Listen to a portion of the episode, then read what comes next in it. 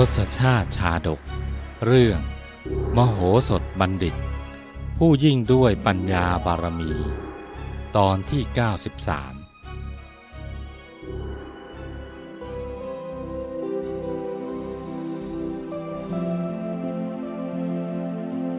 ากตอนที่แล้วอาจารย์ทั้งสี่ได้วางแผนที่จะทำให้พระเจ้าวิเทหราชทรงเคลือบแคลงในมโหสถได้พร้อมกันมาถามปัญหามโหสถถึงที่บ้านโดยได้ถามปัญหาข้อแรกว่า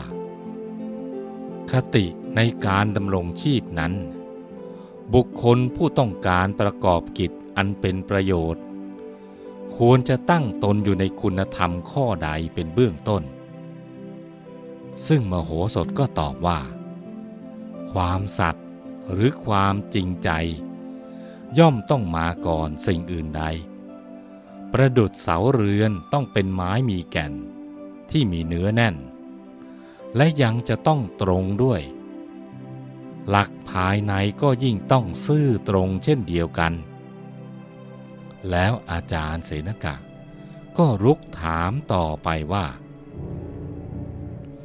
ผู้ดำรงอยู่ในความสัตย์แล้วนี่ควรจะปฏิบัติอย่างไรต่อไปล่ะก็ควรที่จะแสวงหาทรัพย์ให้เพิ่มพูนมากขึ้นเพื่อความเป็นปึกแผ่นของตนน่ะสิมโหสถตอบเมื่อมีทรัพย์เป็นปึกแผ่นแล้วนี่ยังจะต้องทำอย่างไรต่อไปอีกล่ะมโหสถตอบอย่างฉะฉานว่าความเป็นปึกแผ่นของทรัพย์นะถึงจะมีคุณเพียงไรแต่ถ้ายังต้องอยู่ในวงล้อมของกลุ่มคนที่ริษยาก็ไม่อาจจะมีความสุขอยู่ได้ดังนั้นบัณฑิตผู้มีทรัพย์มั่งคั่งแล้วก็พึงแสวงหามิตรสหายสืบไปอาจารย์เสนกะมิได้หยุดเพียงนั้นกลับรุกคืบถามต่อไปว่าเมื่อคบมิตรแล้วเนี่ยจะพึงปฏิบัติต่อมิตรนั้นอย่างไรอีกล่ะมโหสถก็ตอบทันทีว่ามีมิตรแล้วเนี่ยก็ต้องจับความคิดอ่านของมิตรให้ได้นะสิแล้วทำไมจะต้องจับความคิดอ่านของมิตรด้วยล่ะอาจารย์เสนกะถามพลางแซงตีสีหน้าฉงนท่านเสนกะท่านเคยเห็นหรือไม่ว่าบุคคลที่เคยมั่งคั่งเป็นปึกแผ่นแต่ภายหลังน่ะกลับต้องเสื่อมลงเพราะมิตรสหายมโหสถตั้งกระทู้ถามอาจารย์เสนกะก็รับว่าเคยเห็นสิพ่อบัณฑิตนั่นแหละท่านอาจารย์เมื่อคบมิตรแล้วเนี่ยจึงต้องจับความคิดอ่านของมิตรให้ได้มองให้ออกว่าความคิดอ่านของมิตรน่ะโน้มเอียงไปในทางใดเป็นคุณหรือเป็นโทษอย่างไรเพื่อจะได้ตามรักษามิตรนั้นไว้มิให้ตั้งอยู่ในความประมาทแจ่มแจ้งทีเดียวพ่อบัณฑิตอาจารย์เสนกะกล่าวยกย่องมโหสถซึ่งยากจะเข้าใจว่าจริงใจหรือเสแสร้งครั้นแล้วจึงดำเนินกลอุบายต่อไปว่าเมื่อต่างฝ่ายควรได้อ่านความคิดของกันและกันนะฉะนั้นจึงควรถ้อยทีถ้อยอาศัยกันและน่าจะเปิดเผยเรื่องราวความรู้สึกนึกคิดทุกอย่างให้กันและกันทราบโดยที่ไม่ควรปิดบังเลยอย่างนั้นล่ะสิถูกต้องแล้วท่านอาจารย์การถ้อยทีถ้อยอาศัยกันนั้นเป็นสิ่งสำคัญแต่การจะเปิดเผยไปเสียทุกอย่างก็ไม่ถูกต้องเพราะความคิดของเราน่ะบางอย่างที่เป็นความลับก็ต้องระมัดระวังไม่ควรแพร่งพรายแก่ผู้อื่นมโหสถอธิบายหลักของการคบมิตรอย่างชัดแจ้ง หวังจะให้เป็นประโยชน์แก่อาจารย์ทั้งสี่โดยปราศจากความระแวงว่าตนน่ะกำลังถูกอาจารย์เสนกะต้อนให้ตกหลุมพรางหมายความว่าความลับของเราเนี่ยบอกใครไม่ได้เช่นนั้นหรืออาจารย์ไสนกะรีบรวบความและถามย้ำแน่นอนความลับก็ย่อมต้องเป็นความลับไม่ควรบอกแก่ใครๆทั้งนั้นมโหสถบัณฑิตยืนยันหนักแน่นอาจารย์ทั้งสี่ได้ฟังดังนั้นก็พากันดีใจยิ้มหน้าระรื่นพลางกล่าวพร้อมกันเหมือนนัดหมายกันมาก่อนว่าดีละพ่อบัณฑิตอาจารย์เสนกะยุติคำถามลงเพียงเท่านี้แล้วรีบขอบอกขอบใจมโหสถบัณฑิตเป็นการใหญ่เหมือนสำนึกในพระคุณของมโหสถเสียเต็มประดาจากนั้นทั้งหมดจึงได้ขอตัวกลับเป็นอย่างไรล่ะข้าพเจ้านะคาดไว้ไม่ผิดเลยทีนี้ล่ะเจ้ามโหสถเอ๋ยเจ้าไม่รอดแน่นี่ก็เพราะความฉลาดเกินตัวของเจ้าแท้ๆล่ะอาจารย์เสนกะรำพึงขึ้นเหมือนมองเห็นความพินาศของมโหสถอยู่รำไรพลางชักชวนเหล่าสหายไปเข้าเฝ้าพระเจ้าวิเทหราชทันทีขณะนั้นเป็นเวลาบ่ายคล้อยในยามที่พระอาทิตย์ใกล้อัสดงพระเจ้าวิเทหราชประทับอยู่ณพระตำหนักภายในเขตราชฐานฝ่ายในครั้นทรงทราบว่าอาจารย์ทั้งสี่มีเรื่องสำคัญที่จะกราบทูลจึงพระราชทานโอกาสให้เข้าเฝ้าได้เป็นการรีบด่วนท่านอาจารย์มีเรื่องร้ายอันใดหรือจึงได้พากันมาเฝ้าในเวลานี้นะพระเจ้าวิเทหราชมีพระราชดำรัสถามท่านเสนกะกราบทูลด้วยสีหน้าหม่นหมองเหมือนมีเรื่องทุกข์ร้อนอยู่ในใจว่าขอเดชะรอช้าไม่ได้พระพุทธเจ้าค่ะข้าพระพุทธเจ้าทั้งหลายเนี่ยได้ทราบข่าวสำคัญอันเกี่ยวเนื่องกับความไม่ผาสุกของพระองค์จึงจำต้องรีบด่วนมาเฝ้าเพื่อกราบบังคมทูลให้ทรงทราบพระเจ้าค่ะ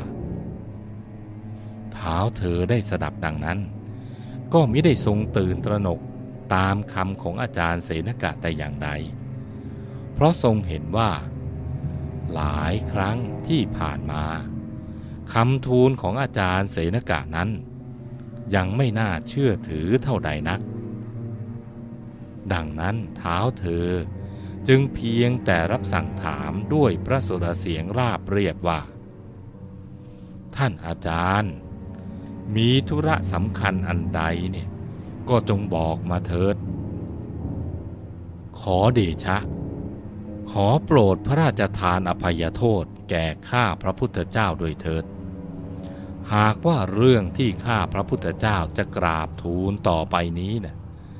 จะเป็นที่ระคายเคืองเบื้องพระยุคลบาทอาจารย์เสนกะรีบออกตัวก่อน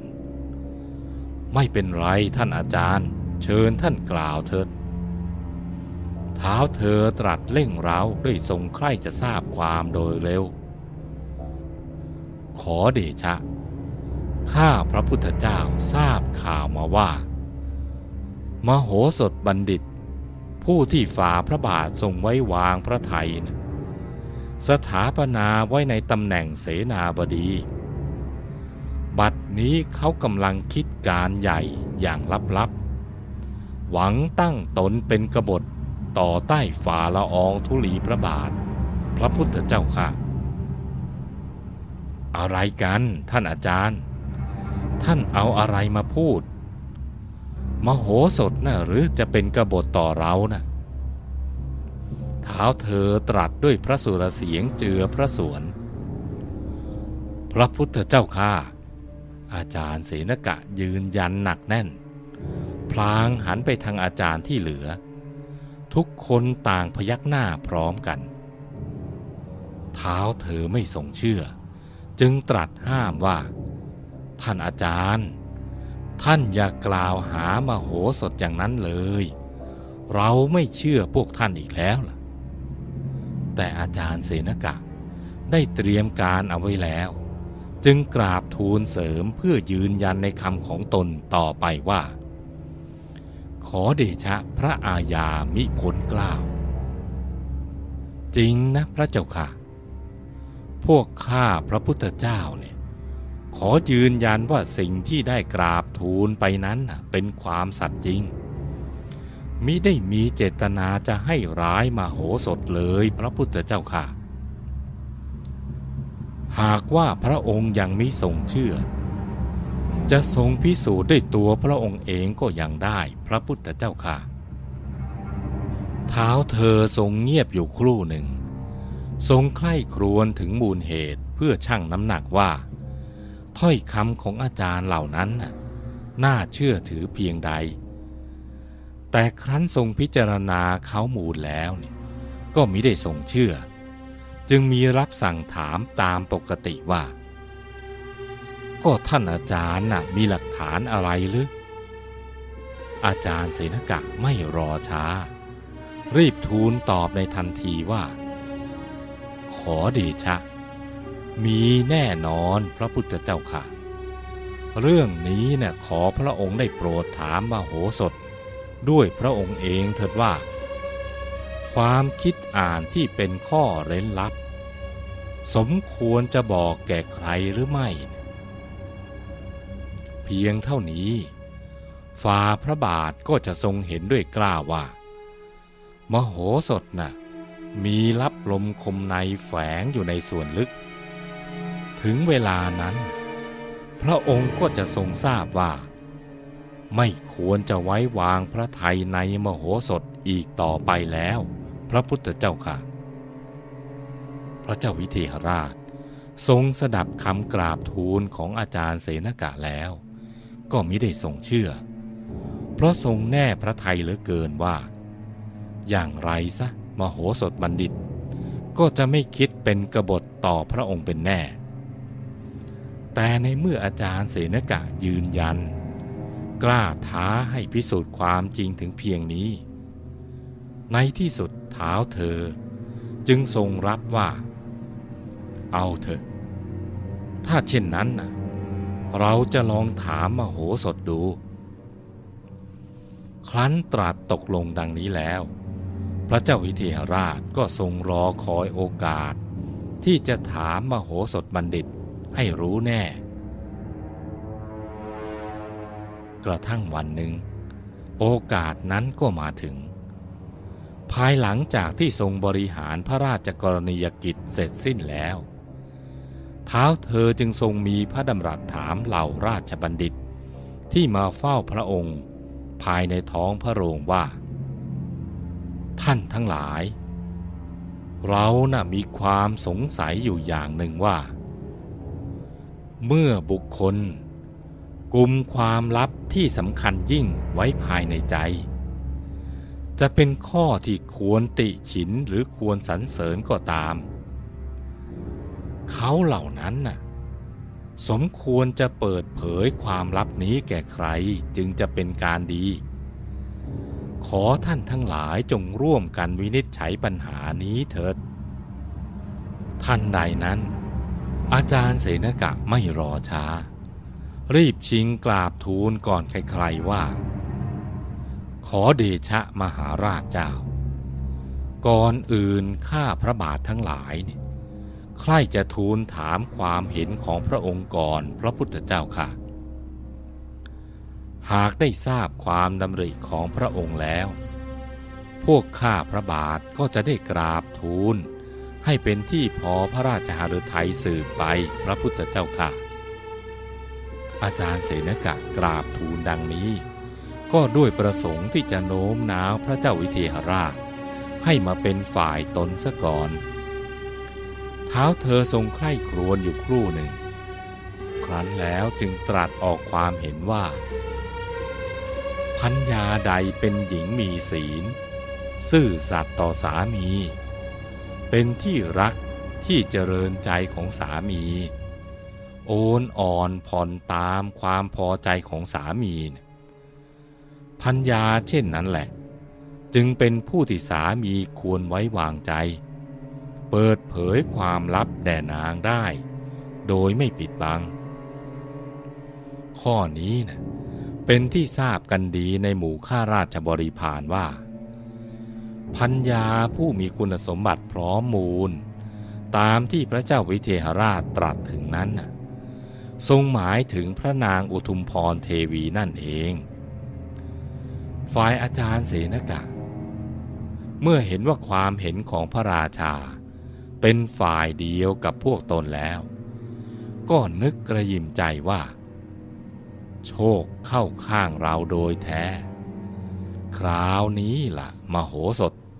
จะต้องถึงคราวย่อยยับแน่จากนั้นจึงได้กราบทูลพระราชาว่าขอเดชะในข้อนี้น่ะข้าพระพุทธเจ้าเห็นด้วยกล้าว่าสหายใดเป็นที่พึ่งได้ในยามลำบากร่วมสุขร่วมทุกข์ช่วยประคับประคองกันไปโดยไม่ได้นายหนีสหายผู้มีอุปการะเช่นนี้นะจึงจะเป็นผู้ควรไว้วางใจบอกความลับให้แก่กันได้โดยไม่ปิดบังพระพุทธเจ้าค่ะพระเจ้าวิเทหราชได้สดับความเห็นของอาจารย์เสนกะแล้วก็ทรงพอพระทัยยิ่งนักถึงกับตรัสชมว่าน่าฟังทีเดียวท่านอาจารย์หากว่าเป็นเพื่อนตายกันจริงๆอย่างไรซะก็คงเก็บความลับเอาไว้ได้ครั้นแล้วจึงตรัสถามอาจารย์ปุกุสะต่อไปว่าท่านอาจารย์ปุกุสะล่ะเห็นเช่นไรอาจารย์ปุกุสะรอคอยโอกาสนี้อยู่แล้วจึงกราบทูลอย่างฉาดฉานว่าพี่ชายหรือน้องชายคนใดมีจิตใจมั่นคงดำรงอยู่ในศีลเป็นผู้ประพฤติธรรมการบอกความลับแก่พี่ชายหรือน้องชายเช่นนี้แลเป็นสิ่งสมควรยิ่งพระพุทธเจ้าค่ะเท้าเธอทรงเห็นคล้อยตามคำของอาจารย์ปุกุสะเช่นกันครั้นแล้วจึงถามอาจารย์กามินทะเป็นคนต่อไปอาจารย์กามินทะก็ไม่รอช้ารีบกราบทูลในทันทีว่าขอเดชะข้าพระพุทธเจ้าเห็นด้วยกล้าว่าบุตรคนใดเป็นอนุชาตบุตรสามารถดำรงวงตระกูลของบิดาไว้ได้บิดาก็ควรบอกความลับทุกอย่างแก่บุตรนั้นพระพุทธเจ้าค่ะ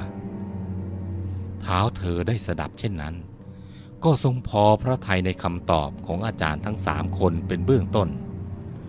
เพราะคำตอบของแต่ละคนนั้นล้วนมีเหตุผลที่น่าพอใจด้วยกันทั้งสิ้นแต่หลังจากนั้นท้าวเธอก็จะต้องตรัสถามอาจารย์เทวินทะและมโหสถไปตามลำดับส่วนว่าอาจารย์เทวินทะและมโหสถจะตอบอย่างไรนั้นโปรดติดตามตอนต่อไป